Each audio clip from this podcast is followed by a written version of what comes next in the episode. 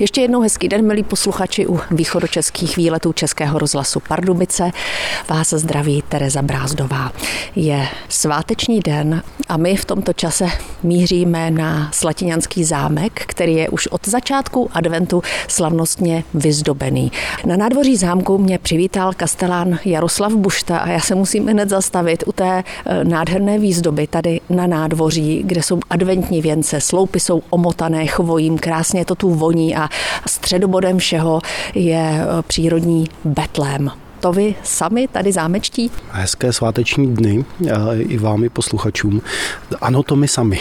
Primárně ovšem šikovné ruce paní zahradnice, údržbářů, klízečky, prostě všech, kteří tady jsou, tak přikládají vlastně pomocnou ruku k dílu a ta výzdoba je tedy výsledkem. V posledních letech si v tomhle svátečním čase lidé zvykli navštěvovat Slatiňanský zámek. Stalo se to už pravidlem? My vánoční prohlídky jedeme už vlastně asi deset let. A s tím, že jsme měli drobnou přestávku v průběhu rekonstrukce areálu, ale teď už se opět staly součástí naší nabídky a letos můžete navštívit zámek až do třicátého prosince a vánoční prohlídky vám ještě nabídneme mezi pátým a sedmým lednem nového roku. Hned na začátku je asi potřeba říct, že by bylo lepší, kdyby se posluchači zarezervovali nebo si online koupili vstupenky, protože o vaše speciální prohlídky je velký zájem. Je to tak, o vánoční prohlídky primárně mezi svátky bývá velký zájem. My nabízíme možnost online nákupu vstupenek, případně rezervace, především tedy přes e-mail slatiňany zavináč n p u tečka c z a můžete si tak zarezervovat své místo přímo na libovolnou prohlídku. Všechny vaše návštěvníky v tento čas vítáte jako neobyčejné hosty, ale jako šlechtice. V tom tkví vlastně ten princip těch speciálních prohlídek. My vlastně stavíme návštěvníka do role člena rodiny. Člena rodiny, která ve Slatiňanech žila a která tu slavila Vánoce.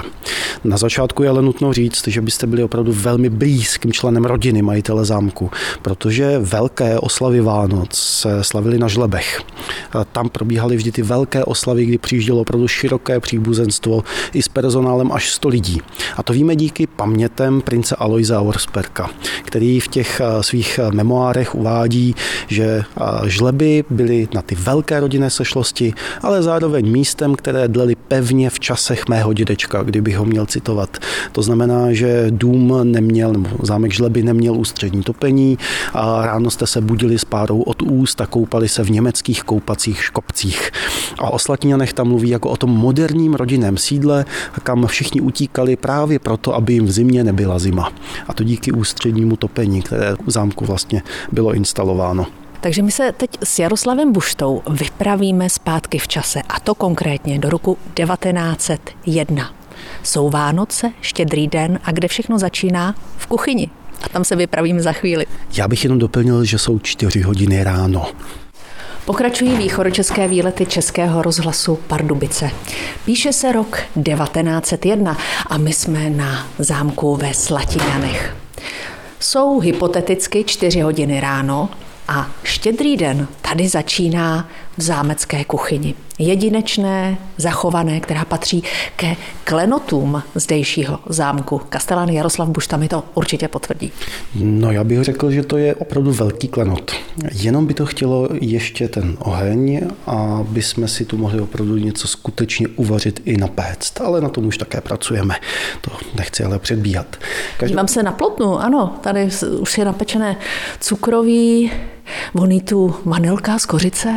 Voní tady směs všeho možného koření, protože to, co my máme na těch plátech, tak to jsou perníky, které jsou nabité kořením, aby právě vonily a navodily tu atmosféru svátečních dní. A já bych jenom prozradil, že v ty čtyři hodiny ráno v roce devatenáct set jedna nastupuje celý zástup zaměstnanců, kteří jsou najímáni na tyto svátky navíc oproti běžnému stavu čtyř lidí v kuchyni, aby se zvládli připravit tolik jídla pro větší počet hostů. No a šéfuje tomu chlap, šéfuje tomu Karel Blum, a to je zdejší šéf kuchař, který šéfuje v kuchyni asi čtyřicet let. A v pamětech princ Alois píše, že si celá rodina užívá dospívala jim ze srdce vyčarovaného jídla. Takže hovořila si hodně dobře. No a po něm to převzala potom Anna Kovárníková, a to byla úplně poslední šéf kuchařka a tady ve Slatiňanech. Za chvilku to v hrncích začne bublat, tak si to aspoň já představuji. Kolik členů rodiny Auerspergů tady vlastně trávilo ty Vánoce, když byli ne na žlebech, ale tady ve Slatiňanech? Pro kolik lidí tady museli připravovat ty zástupy kuchařů a komorných jídlo? Základem a... pobytu ve Slatiňanech byla vlastně rodina majitele. To znamená pan kníže, paní kněžna a ti měli celkem pět dětí. A to máme sedm osob. A kníže měl potom ještě dva bratry a dvě sestry a ti sem ne třeba vždy úplně všichni přijížděli i se svými rodinami. A ve Slatiňanech máme celkem devět pokojů pro hosty. A každý je pro jednoho nebo dva lidi. Dali se samozřejmě upravit i další prostory na ubytování členů rodiny, ale tohle bylo to minimum. To znamená, když si to tak spočteme, tak to je sedm plus nějakých, řekněme, patnáct, no a jsme na dvaceti dvou osobách. Jak ty Vánoce tady vypadaly v jídelnách, v pokojích, tak to my si ještě povíme. Ale vraťme se ještě k té kuchyni. Tady v těch nádherných kachlových kamnech hořel oheň, stejně jako ve vedlejším krbu nebo udírně? Nebo... No máte pravdu, je to grill.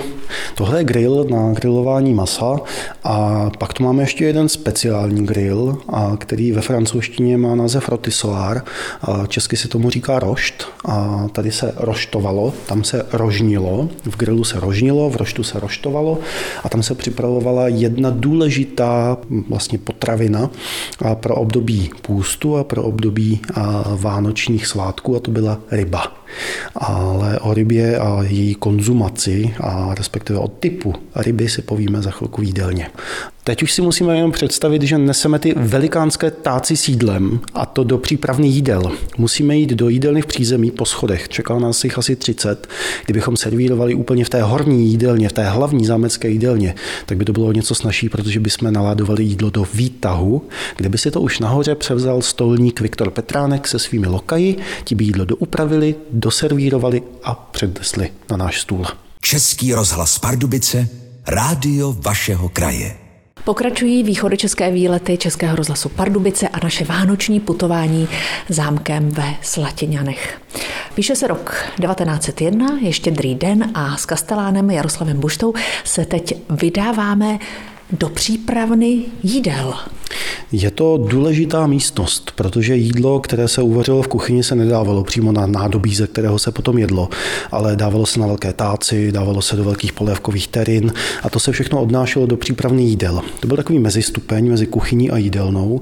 V přípravně jídel už byly skříně, ze kterých se vyndalo nádobí, jídlo se naservírovalo, dozdobilo, dohřívalo a následně ho lokajové nosili na stůl, u kterého už čekala rodina na podávání štědrovečerní večeře.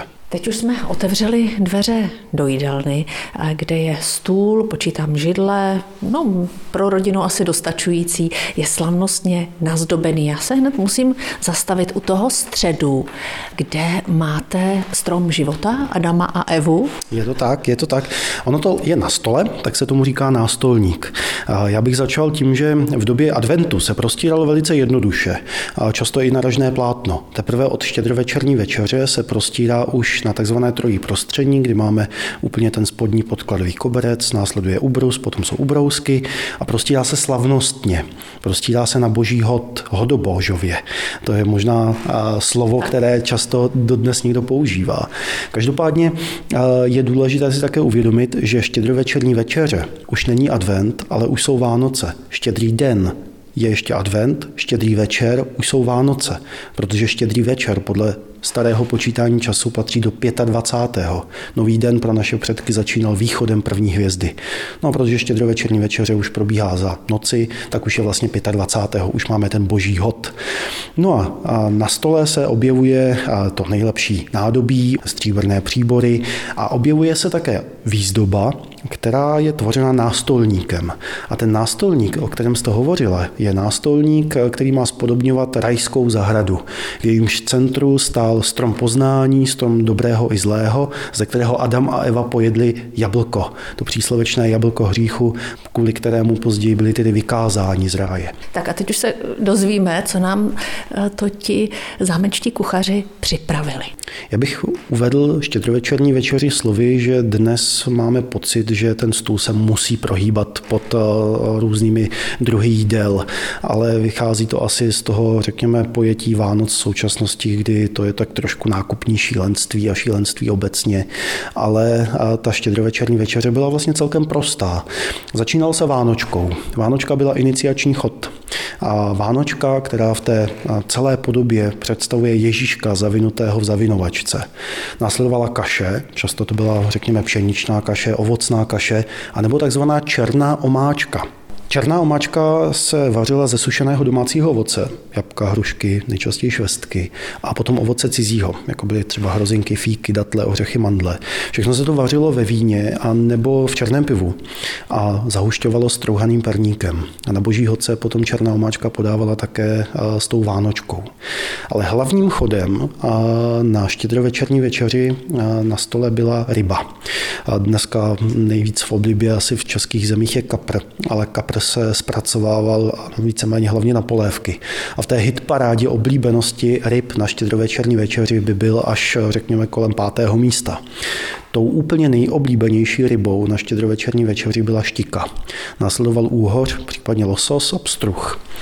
Bavíme se o šlechtickém prostředí, ano, nebo o tom venkovském? Bavíme, bavíme se o šlechtickém prostředí, ale důležitá je věc, ta, jaká byla příprava té ryby. Žádné smažení. Ryba byla vařena. Byla vařena ve francouzském kurbujonu z koření a ze zeleniny a případně se ryba upravovala na modro. Ale bohužel, co jsem se nedozvěděl v chytrých knihách, je to, jaká byla příloha. Tak a když se rodina Auerspergů dobře najedla, tak zamířila kam? Zamířili určitě do obýváku. To bychom udělali my v našich příbytcích, ale tady na zámku se to nenazývá obývák, ale nazývá se to salon. Hlavní společenská místnost, ve které stával tradičně takový ten největší symbol Vánoc, a to je vánoční stromeček. Pokračují východočeské výlety a naše putování vánočně vyzdobeným zámkem ve Slatiňanech. My jsme se s kastelánem Jaroslavem Buštou a s průvodkyní Adelou Buštovou teď přesunuli z jídelny do salonu, do ústředního pokoje, jehož dominantou je krásně nazdobený vysoký vánoční strom. Asi je to jedle? Měla by to být jedle z místního polesí. Aspoň tak to píše Alois ve svých pamětech, že vánoční strom tvořila vždy jedle ze zámeckého polesí. Zachovaly se v archivu Auerspergu nějaké fotografie s vánočním stromečkem, tak jak vypadal skutečně, třeba právě v tom roce devatenáct set jedna. Zachovaly se fotografie, je to teda vánoční strom o dva roky později, v roce devatenáct set tři. To byly Vánoce ale ve velkolepém stylu na zámku ve Žlebech, takže tam ten vánoční strom byl obrovský.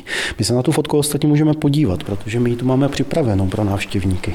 sto dvacet let je v té fotografii. Ano, tahle fotografie je stará sto dvacet let. No, představuje nám vánoční stromeček, tak jak si ho asi málo kdo představuje, protože většina návštěvníků má pocit, že v minulosti byly ozdoby pouze slavněné a, a ručně vyráběné z nějakého, řekněme, místního materiálu, ale tomu tak bylo na venkově. A zámecké stromečky, já říkám, že u nich platí heslo, že čím blištivější, tím zámečtější. Takže když se na vánoční stromeček podíváme, tak na něm najdeme všechny možné ozdoby, třepení, řetězy a tak dále. No a ten vánoční stromeček býval ozdoben ještě cukrovinkami. Cukrovinkami, které princ Alois v pamětech popisuje jako vynikající cukrovinky z nejstarší vídeňské cukrárny u Demela. Obecně vánoční stromeček u Auerspergů se následně po štědrovečerní večeři stává nájezdem a místem rabování zámeckých dětí, které chtějí cukrovinky od Demela vždy ochutnat. Ta černobílá fotografie pochází z roku devatenáct set. Jak dlouho už mohl vánoční stromeček tady vlastně v Čechách být? Otázka pro Adelu Buštovou. No, ono je poměrně zajímavé, jak se vlastně vánoční stromky dostaly do našich domácností, protože to dneska už každý bere skoro jako samozřejmost, že máme vánoční stromek, ale úplně dříve vánoční stromky byly v kostelích, stejně tak jako betlémy, a tam se na ně rodina chodila dívat po večeři, když chodili na mši. Co se týká prvního vánočního stromku, který je vlastně zmíněný oficiálně v domácnosti, tedy v interiéru pokoje, tak je to z roku patnáct set sedmdesát, kdy je zmíněn v Brémské kronice, ale co se týká rozšíření, tak to vlastně zapříčinil Josef Druhý, který zásahem do liturgie a výzdob kostelů, tak vlastně tu výzdobu dostal z kostelů do domácností, můžeme říci. Takže v devatenáctém století už jsou první zmínky o těch vánočních stromečcích, jak je známe, a na našem území úplně první, tak ten byl ozdoben v roce osmnáct set dvanáct. Nechal ho ozdobit ředitel Stavovského divadla a bylo to na zámku v Libni v Praze. No a tím jsme dokonce předběhli Vídeň císařskou, kde byl vánoční stromek poprvé rozsvícen v interiéru až v roce osmnáct set čtrnáct a to bylo v salonu Františka z Arnsteinu. No o dva roky později pak následoval Hofburg. No ale největší boom, řekněme, přišel až v roce osmnáct set čtyřicet osm, kdy se královna Viktorie nechala zvěčnit na obrázku se svojí rodinou u vánočního stromku a to se otisklo v londýnských novinách. No a Anglie měla kolonie po celém světě, takže díky tomu se vlastně stromečky rozšířily téměř po celém světě. Tak to byl takový vánoční exkurs mimo Slatiňanský zámek, ale my už se za chvíli budeme věnovat dárkům pod stromečkem. Co tam asi tenkrát na začátku dvacátého století mohlo být? Tak to vám povíme za chvíli. Český rozhlas Pardubice, rádio vašeho kraje. Posloucháte Východočeské výlety. Před chvílí jsme s kastelánem Jaroslavem Buštou a průvodkyní Slatiňanského zámku Adelou Buštovou mluvili o vánočních zvicích, konkrétně o tradici vánočního stromku a o tom, jak tady ten stromek mohl ve Slatiňanech kdysi vypadat. No ale my tu máme reálný stromek a máme tu i reálné, byť historické dárky pod ním. Možná to byly dárky, možná ne. Co je z toho instalace, pane kasteláne? No, možná vás tady trošku zmate a asi i návštěvníky zmate to, že tu není nikde žádný balící papír. Ono totiž princ Alois píše v pamětech, že to tehdy nebyl ještě ten hloupý zvyk, aby se všechno zabalilo dohromady papíru a navěsily se na to cedulky. Stejně je z toho akorát hromada odpadu. Dárky se totiž pokládaly volně na bíle prostřené stoly hned vedle vánočního stromečku a každý dostal jeden, maximálně dva. Tak je to konkrétně citace z paměti prince Aloise.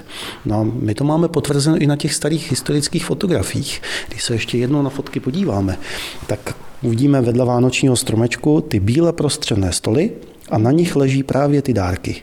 No a když se podíváme, co máme my tady za dary, tak jako dnes každý jistě ocení dobrou knížku, tak ty tři červené knížky, tak ty jsou vánočním darem roku osmnáct set devadesát devět a dostala je tehdy princezna Charlotte, dcera pana knížete. To víme jistě. To víme jistě, protože to tam je napsané. Ona si to totiž podepsala, že to je Vánoce osmnáct set devadesát devět Charlotte Aursberg a jedná se o francouzský originál Jules Verne a dvacet tisíc mil pod mořem s krásnými ilustracemi. Myslím, že každá dáma by taky ocenila třeba dobrý šperk a za ten jistě byla ráda i zdejší paní kněžna. Pan kníže jako milovník moderních technologií ocenil třeba gramofon, a v tomto případě to je tedy parlofon. No princ Vincenc to byl milovník koní a vynikající hráč koňského póla, tak ten byl rád za maletu, to je ta pálka, kterou se hrálo koňské pólo, anebo bezpečnostní prvek v podobě té helmy na koně. Pod tím stolem z dárky je umístěný betlém, ten je historický a ze Slatiňan. Tenhle betlém je z Hejnic u Friedlandu, ale vyroben byl pro synovce slatiňanského knížete, který v Hejnicích bydlel. Je z konce devatenáctého století a to, co my tu vidíme, je necelá, řekněme, polovina toho betléma, protože on by se nám sem úplně celý nevešel. No a betlém je vlastně takové znázornění chvíle, kdy se narodil Ježíšek, kterého máme v uprostřed a v jesličkách. Jak když se rozhlédnu, tak všechno tady skutečně působí autenticky, jakoby zámečtí páni právě přišli, odešli, to už je jedno, ale já jsem si ještě tady povšimla jedné dětské kresby, na které je zachycený vánoční stromek s hvězdou a právě pod ním spousta dárků. Tohle totiž byly poslední Vánoce slavené ve Slatiňanech. Slatiňanské poslední Vánoce proběhly v roce devatenáct set čtyřicet čtyři. Oslavili je tu Karel Trautmannsdorff s manželkou Blankou a svými čtyřmi dětmi. To byli čtyři kluci, čtyři bratři ve věku jedna až osm let a jeden z nich jmenoval se Petr. Chodil tehdy do první třídy, tak si namaloval právě tenhle obrázek. Co Petr dostal? No a to my tady s dětmi takhle hádáme. Co asi ty věci jsou? U některých je to jasné, že třeba dostali brusle nebo dostali vláček, ale uh, nevím třeba, co je tohle, jestli jsou to ponožky, takový ten nejlepší dárek na světě, nebo jestli jsou to sněhule. A co nám nejvíc s dětmi vrtá hlavou, je potom tohle malé zvířátko. Veverka? My si tipujeme všichni, že to je veverka, ale nevíme, jestli to byl úplně ideální vánoční dárek. Tak těžko říct, jestli opravdu veverka byla pod vánočním stromem. Byla dřevěná. Pane Kasteláne, já vím, že máte velmi rád historii a spoustu času trávíte tím, že pročítáte archivy a vzpomínky rodiny Auerspergů. Neuplyne asi rok, kdybyste tam neobjevil něco zajímavého, nového, skládáte tu mozaiku pořád dál a dál. Ona ta mozaika je ale obrovská a to jsou jen takové střípky, které člověk vytahuje, protože kdybychom to měli opravdu celé poskládat, tak musíme pročíst opravdu stohy dopisů, stohy korespondence a, a pamětí a knížek a tak dále. Takže jsou to opravdu jenom takové střípky, na které občas je čas, ale my se snažíme jít tou cestou té skutečnosti, té věrohodnosti, abychom si nevymýšleli a návštěvníkům představili Slatiňany takové, jaké skutečně byly a ne jaké si my přejeme, že by mohly být. Dnešní východočeské výlety se pomalu blíží ke svému konci a my ještě teď s průvodkyní Slatiňanského zámku Adelou Buštovou zrekapitulujeme to, kdy můžete tuto vzácnou a autentickou památku v čase vánočním a povánočním navštívit. Tak vánoční prohlídky, tak ty budou probíhat ještě od dvacátého sedmého do třicátého prosince, tedy od středy do soboty a potom ještě první víkend v lednu, to znamená od pátého do sedmého Poté už budeme mít otevřeno jenom zimní trasu, už bez té vánoční výzdoby, ale zámek můžete navštívit i nadále. My jsme si dnes prošli zámeckou kuchyni, jídelnu, salon, místa, na které teď návštěvníky zvete. A končíme v takovém letním saletu. Je to vlastně taková vstupní hala, ale my v ní budeme končit. Je to bývalý průjezd, kdysi dávno, který byl rozdělen na dvě části.